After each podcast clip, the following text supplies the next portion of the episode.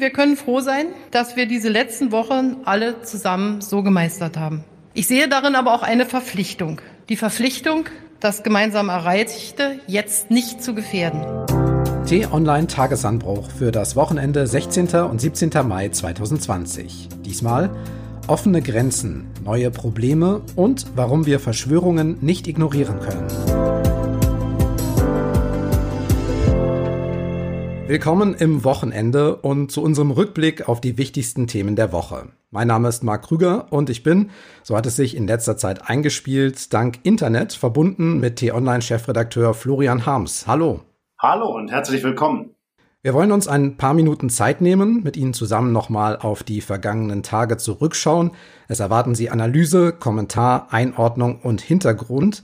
Und einen kurzen Ausblick, den gibt's am Ende auch. Lassen Sie uns also mutig und wachsam sein. Sagt Kanzlerin Angela Merkel bei einer Fragestunde im Bundestag. Und ein bisschen steht das ja auch für die Taktik der Bundesregierung in der Corona-Zeit. Da gab es grob gesagt Entscheidungs- und es gab Ergebniswochen. Also Zeiten, in denen zunächst verschärft, eingeschränkt zurückgefahren wurde, später dann gelockert. Und Wochen, in denen geguckt wurde, was hat das jetzt gebracht? Wie geht es weiter? Vergangene Woche, rund um den 6. Mai, das war ganz klar eine Entscheidungswoche. Da wurde gelockert. Diese Woche ist eigentlich Ergebnisbetrachtung, aber entschieden wurde auch. Nämlich die Grenzen zu den deutschen Nachbarländern prinzipiell einen weiteren Monat geschlossen zu lassen, bis zum 15. Juni. Aber es gibt Ausnahmen. Also Luxemburg keine Verlängerung der Grenzkontrollen, sondern auslaufen am 15. Mai verkündet Innenminister Horst Seehofer. Und auch für die größeren Nachbarländer Frankreich, Österreich und die Schweiz sind schon ab diesem Wochenende Lockerungen abgesprochen. Wir werden nicht so wie bisher eine systematische Kontrolle durchführen, sondern eine Stichprobenkontrolle. Das ist sehr wichtig. Es erlaubt das Infektionsgeschehen, dass wir uns auf Stichproben reduzieren. Und mehr noch. Wenn die Infektionszahlen es zulassen, dann können wir uns vorstellen, dass wir am 15.06. wieder freien Reiseverkehr haben. Mit Dänemark laufen momentan konkrete Gespräche, sagt der Innenminister. Und auch die Niederlande, Belgien, Polen und Tschechien ruft Seehofer auf, hier den europäischen Geist wirken zu lassen und gleichgerichtet zu handeln. Was die strengen Kontroll- und Quarantäneregeln angeht. Also kurz zusammengefasst, freie Fahrt nach Luxemburg, Lockerungen Richtung Frankreich, Österreich und Schweiz. Damit vergrößert sich, Florian, nach zwei Monaten geschlossener Grenzen wieder der Raum für Reisen und Handel. Gut so? Ja, bestimmt grundsätzlich gut so, weil wir ja jetzt in der nächsten Phase der Pandemie sind und man jetzt auch eben wieder ein paar Freiheiten genehmigen muss. Was mir aber nicht so gut gefällt, ist, dass das alles nach wie vor sehr stark nach einem nationalen Rahmen klingt. Also es gibt keine größere europäische Planung, mit der man jetzt eine Lösung für alle europäischen Binnengrenzen hätte. Hm. Dass die Grenzen ab Mitte März zwischen der EU und auch den Schengen-Ländern überhaupt dicht gemacht worden sind, das hat ja manche auch ein bisschen nachdenklich werden lassen. Warum hat sich jedes Land am Ende dann doch wieder abgeschottet, ohne europäische Absprache und trotz Freizügigkeit und trotz gemeinsamem Binnenmarkt? Marc, die Frage kann weder ich noch wahrscheinlich sonst jemand dir beantworten. Und das ist ein großes Problem. Wäre Europa schon da, wo es angeblich ist, wenn wir all die Sonntagsreden hören oder im Parlament die Reden hören, dann hätte diese Krise Europa nicht so erschüttern können, dass sofort wieder eine Rückkehr in nationale Politik und nationale Verhaltensweisen passiert wäre, sondern dann hätte eigentlich Europa sich verhalten wie ein großer Bundesstaat hat es aber nicht, sondern die Krise hat dazu geführt, dass jedes Land sofort ängstlich nationale Politik gemacht hat und dann auch eben seine eigenen nationalen Grenzen wieder geschlossen hat. Und daran sieht man eben, dass diese vielbeschworene europäische Einigung und der Solidaritätsgedanke noch überhaupt nicht da ist, wo er eigentlich sein sollte. Hat denn was gebracht? Naja, wenn wir uns die Zahlen anschauen, wie sich die Infektionen und auch die äh, Sterbefälle entwickeln, dann muss man schon anerkennen, dann war das ein wichtiges Instrument, weil man einfach besser kontrollieren konnte, wie Menschen sich bewegen. Das ist ja auch für Deutschland ganz wichtig. Wir liegen in der Mitte Europas. Wir sind ein Transitland. Da kommen ganz, ganz viele Menschen, Waren, Produkte, Verkehrswege durch. Und all das konnte man eben besser kontrollieren, indem man jetzt die Grenzen geschlossen hat. Insofern muss man schon sagen, ja, das hat bestimmt etwas geholfen. Zugleich ist klar, so einen Zustand kann man, wenn man so stark wie Deutschland von der Exportwirtschaft abhängig ist, nicht dauerhaft aufrechterhalten.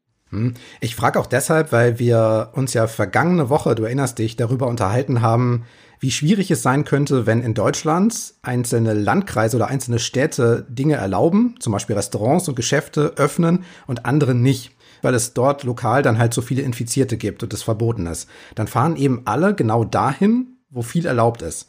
Und auf europäischer Ebene hat man jetzt gesagt, das funktioniert nicht, Grenzen zu. Bei Landkreisen soll das nun aber klappen. Ja, an beiden Stellen muss man natürlich Fragen stellen und muss äh, schauen, ob das wirklich funktionieren kann. Gleichwohl nehmen wir einfach mal ein Beispiel, das Elsass. Elsass in Frankreich ist besonders stark getroffen worden. Die haben ganz besonders viele Infektionsfälle und Krankheitsfälle. Und auf der einen Seite sehen wir, dass dann eben Baden, also als benachbarte Region in Baden-Württemberg, natürlich ein Interesse daran hatte, sich da ein Stück weit abzuschotten, damit es da eben nicht den Verkehr über die Grenze gibt. Auf der anderen Seite ist auch ganz klar geworden, die Franzosen im Elsass brauchten unsere Hilfe.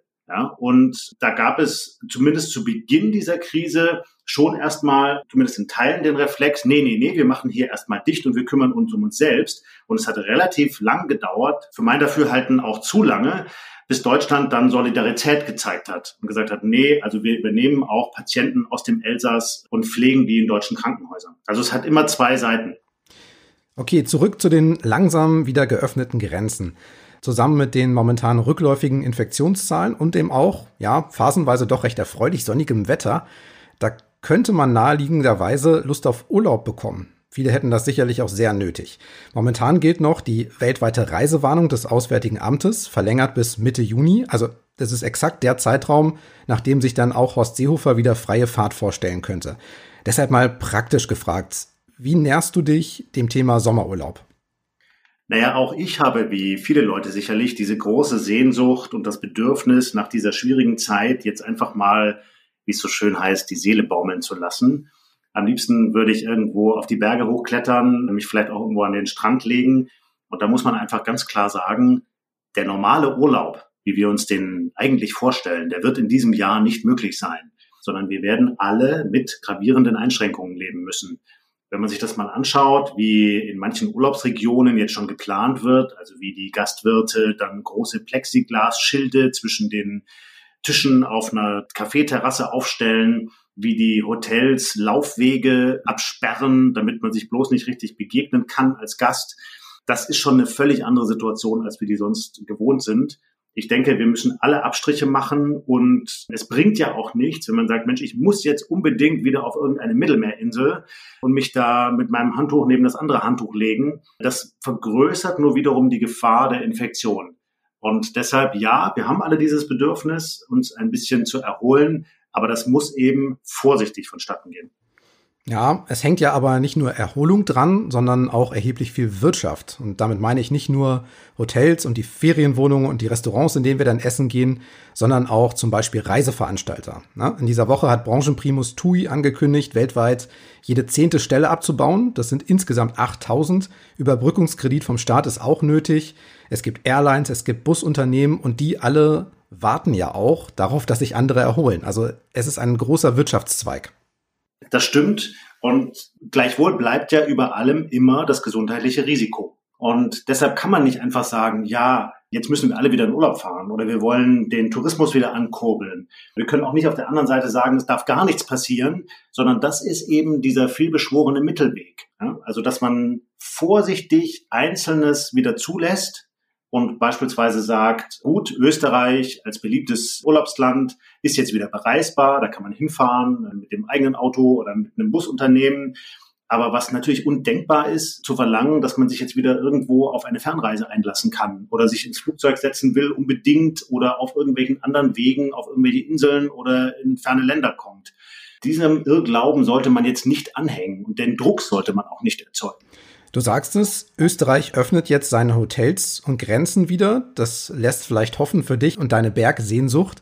Beim Termin dürfte jetzt auch natürlich die Urlaubssaison eine Rolle gespielt haben, denke ich, für Österreich.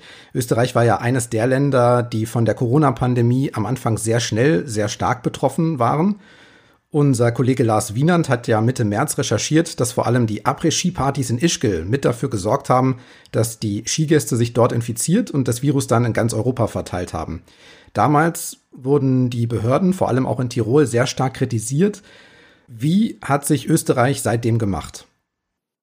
Naja, Österreich, und das wird ja von vielen sehr anerkannt, hat sehr strikt reagiert. Kanzler Sebastian Kurz hat sehr entschieden reagiert. Er hat früh viel abgesperrt, die Ausgangsbeschränkungen durchgezogen. Ja, machte da schon eine ziemlich gute Figur in der Krise. Auf der anderen Seite, weil du jetzt auch Ischgl angesprochen hast, muss man da auch sagen, da liegt noch vieles im Argen. Und das hat Österreich auch noch nicht gut genug aufgearbeitet. Ja, wenn man da tiefer reingeht, so wie es eben der Kollege Wienand auch recherchiert hat, dann war das alles andere als eine transparente Informationspolitik. Und wenn man sich auch anhört, was auch deutsche Urlauber erzählt haben aus Ischgl, dass sie auch darauf hingewiesen haben, ja, dass sie den Eindruck hatten, das ist jetzt problematisch. Also beispielsweise diese berühmte Après-Ski-Bar, wo dann Kellner sich mit Trillerpfeifen ihren Weg durch die Menge gepfiffen haben und dann eben jemand infiziert gewesen ist und natürlich durch die herumfliegenden Tröpfcheninfektionen ganz viele Menschen angesteckt hat. Das ist erst hinterher nach und nach rausgekommen und da war die Informationspolitik seitens der österreichischen Behörden jetzt nicht besonders doll. Und weil du es in dieser Woche im Newsletter auch thematisiert hast, ein Blick nach Schweden noch sympathisches Land und momentan für viele auch ein Vorbild in Sachen Umgang mit Corona. Kurz würde ich die schwedische Methode umschreiben mit mh, hm, weniger Regeln und Verbote und mehr Eigenverantwortung. Du hast aber diese Woche geschrieben, die Schweden machen es besser, von wegen. Was steckt dahinter? Naja, ich habe das deshalb geschrieben, weil das ja etwas ist, was man immer wieder jetzt hört im Bekanntenkreis, dass ganz viele Leute sagen, ja, ich bin unzufrieden mit den Kontaktsperreregeln in Deutschland. Warum machen wir es nicht so wie die Schweden? Da werden ganz viele Mythen tradiert, auch im Internet. Und damit wollte ich einfach mal aufräumen. Du hast es ja auf den Punkt gebracht. Anders als beispielsweise Deutschland setzt Schweden nicht auf Verbote, sondern auf Freiwilligkeit. Aber der Effekt soll natürlich derselbe sein. Es ist nicht so, dass man sich in Schweden jetzt im Gegensatz zu Deutschland frei bewegen kann. Auch dort halten sich die Menschen an Kontaktsperreregeln, halten Abstand, können natürlich nicht jetzt im selben Maße ausgehen, wie das früher der Fall gewesen ist. Nur tun sie es eben weitgehend freiwillig. Aber man muss auch sagen, auch die Schweden haben gravierende Probleme.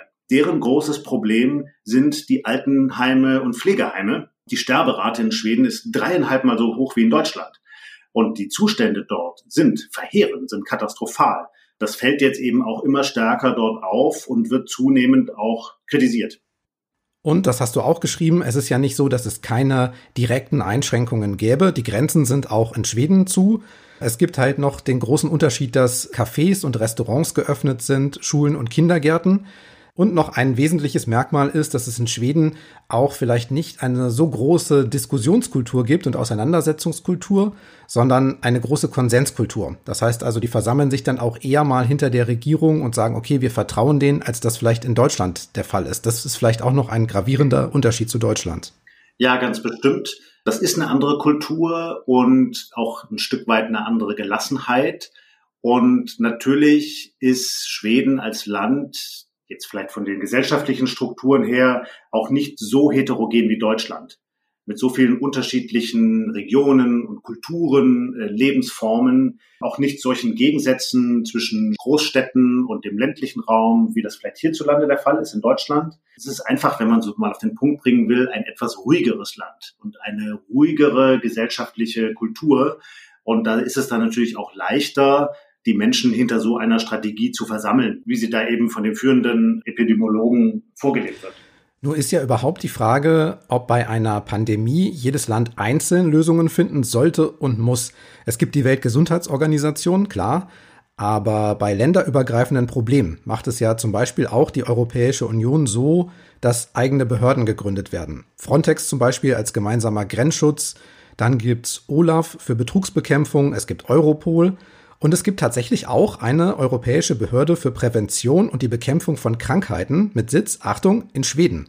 Und die hat eine deutsche Chefin. Hören die meisten wahrscheinlich gerade zum ersten Mal. Das heißt auch, dass diese Behörde in der aktuellen Pandemie keine große Rolle spielt, gar nicht so mächtig ist.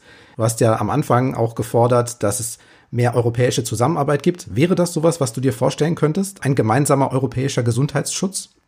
Ja, das kann ein Teil einer neuen Strategie sein und die muss die Europäische Union und die europäischen Staaten müssen es natürlich auch gemeinsam jetzt erarbeiten, denn das ist ja die Lehre aus dieser Corona-Krise. Auch Europa ist da, wie die ganze Welt, einfach so hineingeschlittert und musste dann Hals über Kopf von heute auf morgen ein Krisenmanagement auf die Beine stellen. Und das muss künftig anders laufen, gar nicht nur im Hinblick auf mögliche künftige Pandemien, sondern auch auf andere Krisen.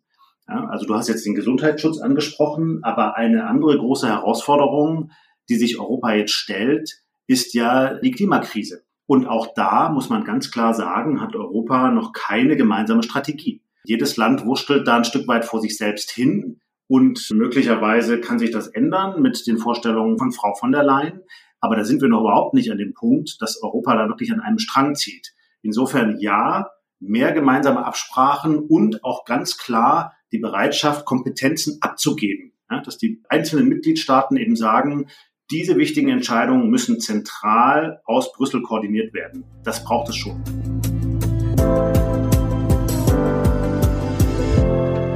Nächstes Thema. Wir bleiben grob im Corona-Kontext. Nachfragende Kritik muss es immer geben, wie lange Beschränkungen, mit denen wir in den letzten Wochen gelebt haben, aufrecht zu erhalten sind. Politik muss sich rechtfertigen, das tut sie auch, diskutieren immer wieder neu, welche Maßnahmen noch aufrecht zu erhalten sind, wo gelockert werden darf. Sagt Bundespräsident Frank-Walter Steinmeier und spricht damit eigentlich eine Selbstverständlichkeit aus für einen demokratischen Staat. Aber es geht noch weiter. Ich hoffe sehr, dass wir die Auseinandersetzung, die wir führen, den kritischen Austausch, den es in einer Demokratie gibt und geben muss, dass wir den weiterhin so führen, dass Tatsachen und Fakten nicht ignoriert werden und dass wir uns mit Vernunft aus der gegenwärtigen Situation befreien. Auch das eine Selbstverständlichkeit, eigentlich. Aber neben den nötigen Fragen, der Kritik, dem Ringen um den besten Weg durch die Krise, gibt es eben auch den anderen, sich Lösungen selbst zu suchen aus Online-Foren, Facebook, WhatsApp und Telegram oder YouTube-Videos.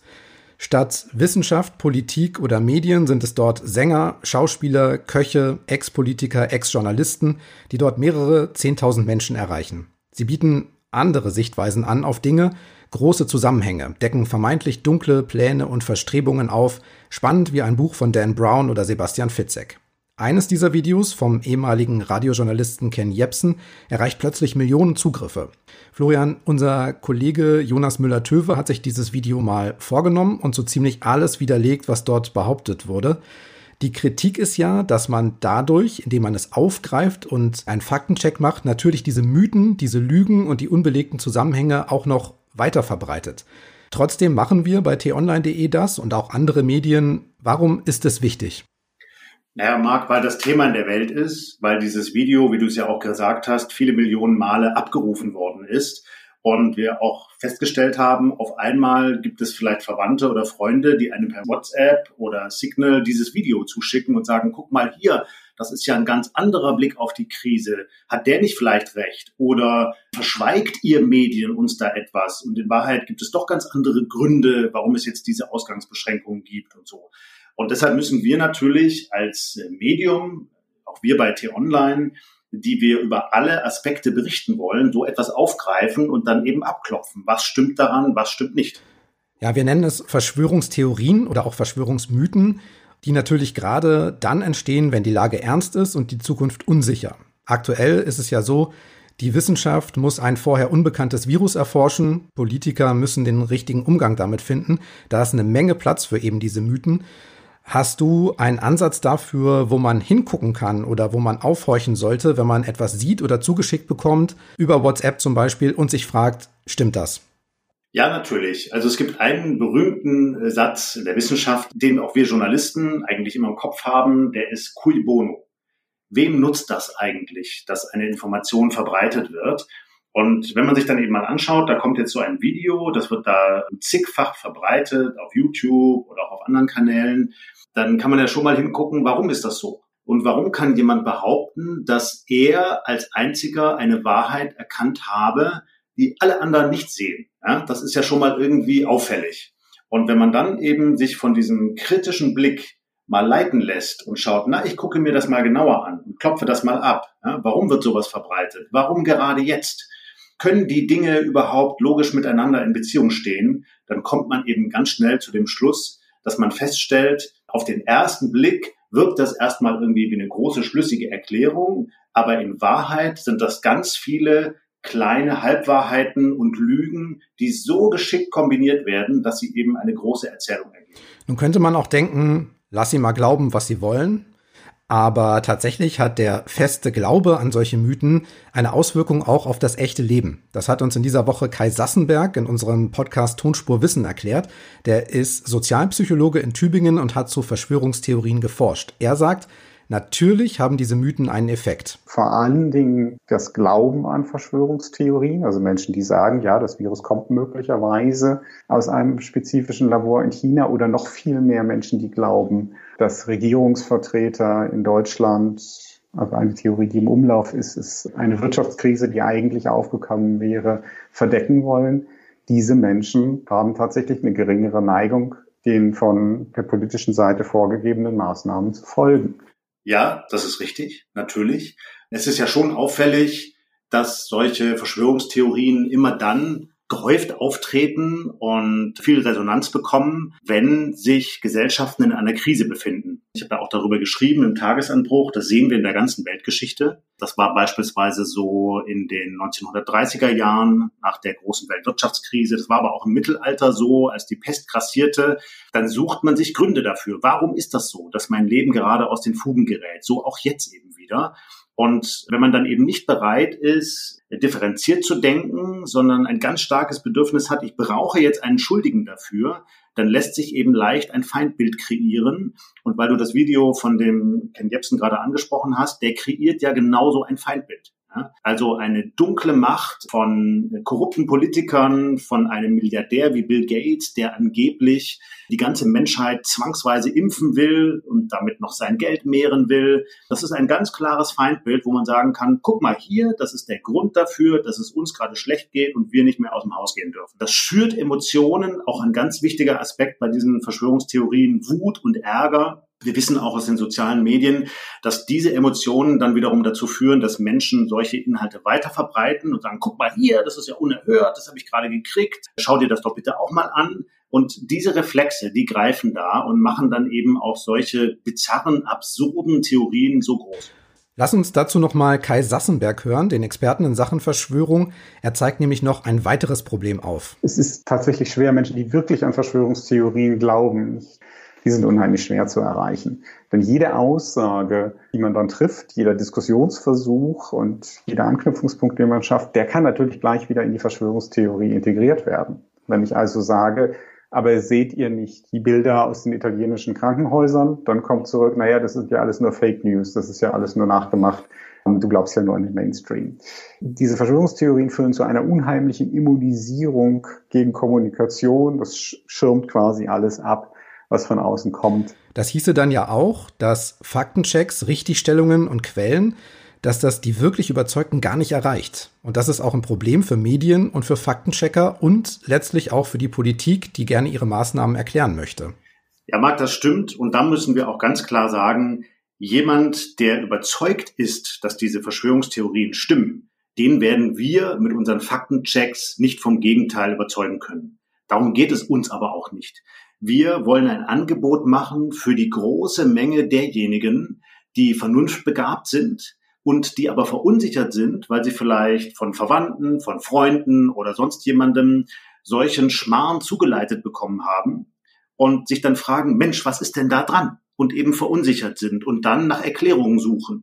Und da können wir eben sagen, diese Menschen können wir mit unserem Informationsangebot vielleicht besser aufklären und können sagen, ja, wir wissen das, da draußen gehen gerade diese Videos rum, da sind die Menschen, die behaupten bei Demonstrationen, dass es eben dunkle Mächte gäbe, die dieses Virus in die Welt gesetzt haben, um hier irgendwie die Menschheit zu unterjochen oder ihre Geschäfte voranzutreiben. Und wir nehmen das mal auf und wir prüfen das mal und erklären, was da möglicherweise dran ist und eben auch vor allem, was daran kolossaler Quatsch ist. Und so helfen wir eigentlich der großen Menge der Bevölkerung, die jetzt nicht verblendet ist oder nicht irgendwelchen Spinnern hinterherläuft, aber eben verunsichert ist, weil diese ganzen Videos und diese ganzen Theorien gerade so krassieren. Du sagst es, wir als Journalisten beschäftigen uns sehr viel eben mit Quellenarbeit, mit Informationsbeschaffung, mit Überprüfung. Wir sammeln Gegenstimmen, wir recherchieren und so weiter. Das können natürlich nicht alle so machen, aber wo kann denn zum Beispiel bei t-online.de jede Leserin und jeder Leser erkennen, was die Basis unserer Arbeit ist, also dass wir diese Quellen bemüht haben, dass wir das gesucht haben. Also was uns und andere professionell arbeitende Medien von jemandem unterscheidet, der auf YouTube ein Video raushaut. Na, wir haben ganz klare redaktionelle publizistische Prinzipien. Dazu gehört, dass wir, wenn wir recherchieren, uns wirklich erstmal ein Bild der Lage machen und nicht nur einem Aspekt hinterherlaufen, sondern immer auch gucken, welche Widersprüche gibt es denn? und welche abweichenden Meinungen oder Haltungen dazu. Und dann gehen wir eben sehr transparent mit diesen Quellen um, indem wir unter jedem Artikel einen Quellenapparat haben. Da schreiben wir hinein, aus welchen Quellen wir die Informationen haben, aus denen der Artikel sich speist. Da verlinken wir auch transparent zu anderen Medien, zur New York Times oder Süddeutschen Zeitung oder dem Deutschlandfunk oder sonst wohin auf irgendeinen Blog so dass dann eben die Leser in der Lage sind, sich ein Bild zu machen, indem sie solche Quellen auch nachverfolgen und dann eben sehen, aha, daher kommt die Information. Und ein zweiter Punkt, der uns sehr wichtig ist bei T-Online, wir versuchen wirklich strikt zu trennen zwischen Berichten, faktenbasierten Berichten auf der einen Seite und Meinung auf der anderen Seite. Meinung, also so etwas auch wie der Tagesanbruch, wo ich eben aus meiner Warte durch meine Brille die Themen einordne, gehören auch zum Journalismus. Aber sie sind eben etwas anderes als die reine Informationsvermittlung. Und was wir eben nicht machen, im Unterschied zu vielen anderen Medien, ist, dass wir das vermengen, dass wir das verquicken und nicht mehr so ganz klar ist, was ist denn jetzt das Faktum, was ist die Meinung, sondern jeder Artikel, der auf T-Online Meinung enthält, hat ein ganz klares Schild darüber quasi. Da steht eben groß in magentafarbener Schrift in Versalien Meinung, damit das ganz klar ist.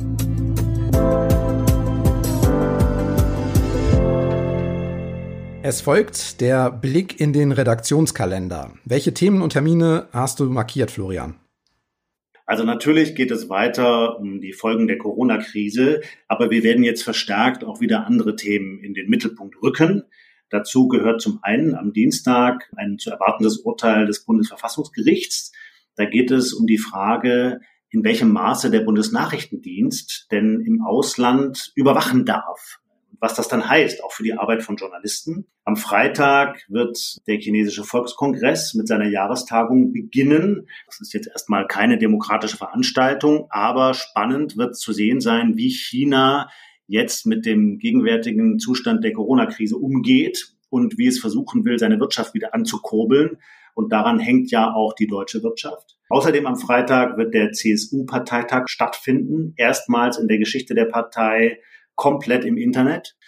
Und in Israel wird der Prozess beginnen gegen Ministerpräsident Netanyahu. Da geht es um Korruption. Und auch das könnte brisant werden. Schauen wir uns genau an und berichten darüber. Ein Podcast funktioniert in beide Richtungen. Zuhören und reagieren. Bewerten können Sie uns, zum Beispiel mit fünf Sternen bei Apple Podcasts oder Amazon. Außerdem können Sie uns gerne eine E-Mail schreiben. Die Adresse ist podcasts.tonline.de. Vor allem aber sagen Sie weiter, dass es den Tagesanbruch jeden Morgen ab 6 Uhr gibt. Ein Abo bei Apple, Spotify und auch überall sonst ist kostenlos. Vielen Dank fürs Zuhören, für Ihre Zeit. Für heute war's das. Ich sage Tschüss und bis zum nächsten Mal. Tschüss und bleiben Sie uns gewogen.